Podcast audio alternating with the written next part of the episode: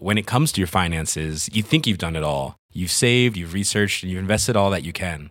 Now it's time to take those investments to the next level by using the brand behind every great investor, Yahoo Finance. As America's number one finance destination, Yahoo Finance has everything you need, whether you're a seasoned trader or just dipping your toes into the market. Join the millions of investors who trust Yahoo Finance to guide them on their financial journey. For comprehensive financial news and analysis, visit yahoofinance.com, the number one financial destination, yahoofinance.com.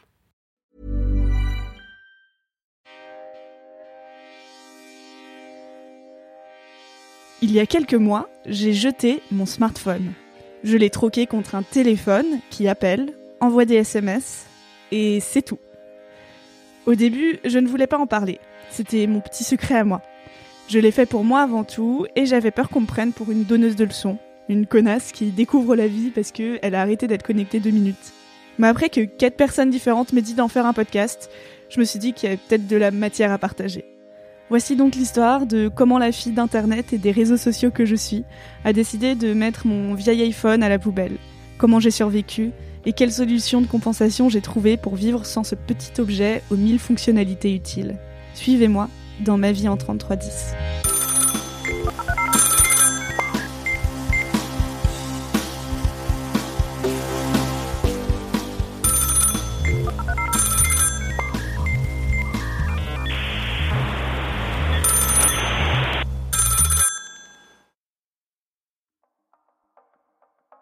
Depuis environ 10 ans, j'avais une utilisation plutôt normale de mon portable.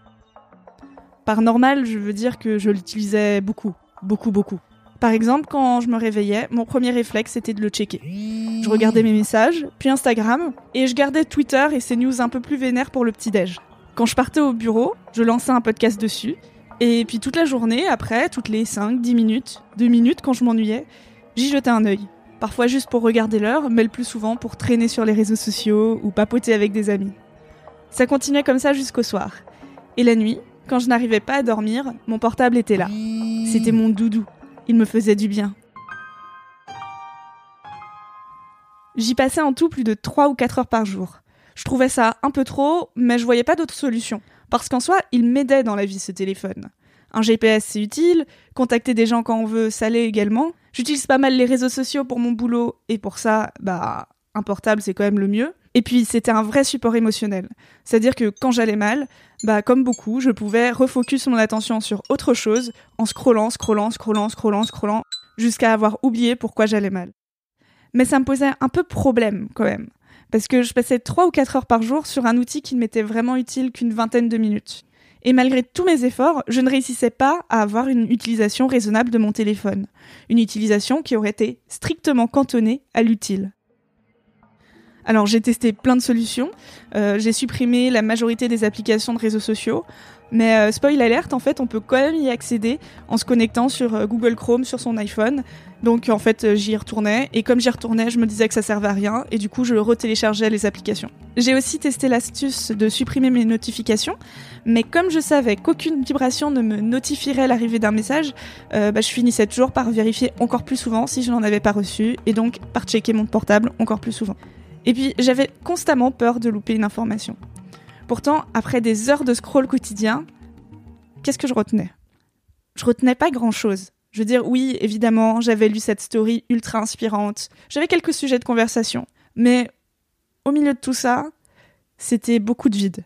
Des kilomètres de story Insta, de fil Facebook que j'avais avalé machinalement sans pouvoir m'arrêter et qui ne m'apportaient rien, sinon de l'occupation de mon temps. En fait, c'est ça. J'avais l'impression de perdre mon temps dans le vide et d'être attirée par ce vide. Je culpabilisais énormément parce que même quand je réussissais à baisser ma consommation de smartphone quelques jours, il finissait toujours par me happer, me mettre dans une transe douce amère. Et puis j'ai vu le documentaire Netflix, derrière nos écrans de fumée. A lot of people think Google's just a search box and Facebook's just a place to see what my friends are doing. What they don't realize is there's entire teams of engineers whose job is to use your psychology against you. Bon, la bande-annonce sonne un peu comme un film de complotiste, mais promis, le film est super intéressant. Et surtout, il m'a fait déculpabiliser. Je me suis rendu compte que si j'étais accro à mon téléphone, ce n'est pas parce que j'étais faible ou parce que je l'utilisais mal, c'était surtout parce que les applications étaient créées pour me rendre accro. et que j'étais tombée dans la gueule du loup. Pourtant, quand peu après, mon mec m'a dit Je veux arrêter le smartphone. Bah, je l'ai ultra mal pris. Je pense que je lui ai répondu que c'était vraiment une idée de vieux con qui rejette les technologies en bloc de dire ça, alors qu'il y a plein de choses de bien à tirer d'un téléphone et des réseaux sociaux. D'ailleurs, c'est la conclusion du documentaire de dire que c'est dommage qu'on finisse tous accro, que le capitalisme se soit mêlé à tout ça, parce que finalement, Internet, les smartphones, les réseaux sociaux, ce sont des outils géniaux initialement. Et puis je pense que la décision de mon mec me touchait dans mon ego. Je me disais que s'il réussissait à arrêter le portable alors que je n'arrivais même pas à passer moins de temps dessus, ça pointerait du doigt ce que je considérais comme mon absence de volonté. Mais je me rassurais en me disant que je savais qu'il n'allait pas le faire. Qui, aujourd'hui, n'a pas de smartphone? C'est con, mais jusque-là, arrêter le smartphone n'avait jamais fait partie de mes scénarios envisageables. Pour une raison simple. Si j'ai connu des gens qui ont gardé de vieux téléphones sans Internet assez tardivement, je n'ai jamais rencontré personne qui a décidé d'arrêter le smartphone. Ou en tout cas d'arrêter durablement. C'est-à-dire plus de deux semaines pendant les vacances, avant d'y revenir à leur retour. Et je pense que la stratégie est vraiment différente entre se dire je vais faire une pause et je vais arrêter.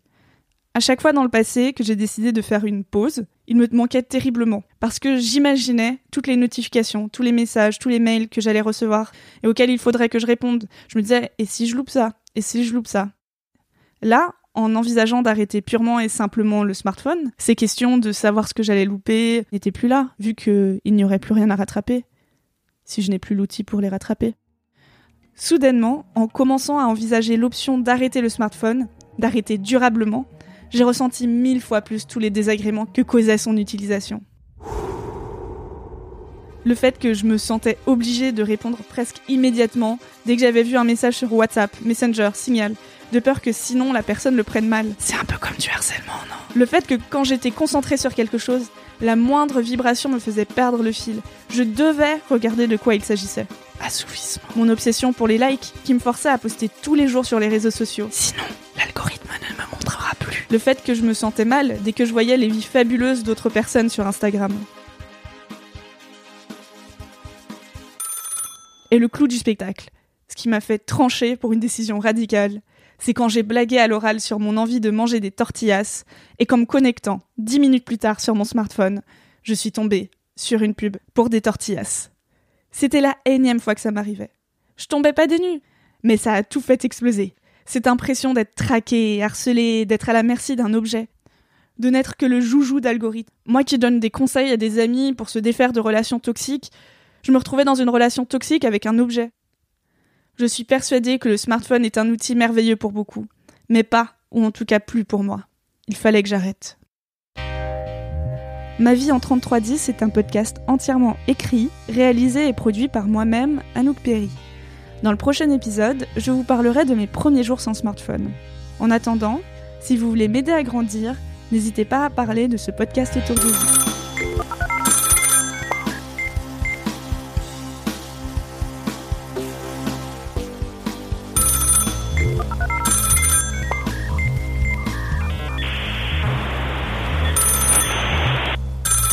Ici Anouk Perry, et je vous embrasse. When it comes to your finances, you think you've done it all. You've saved, you've researched, and you've invested all that you can. Now it's time to take those investments to the next level by using the brand behind every great investor, Yahoo Finance. As America's number one finance destination, Yahoo Finance has everything you need, whether you're a seasoned trader or just dipping your toes into the market. Join the millions of investors who trust Yahoo Finance to guide them on their financial journey.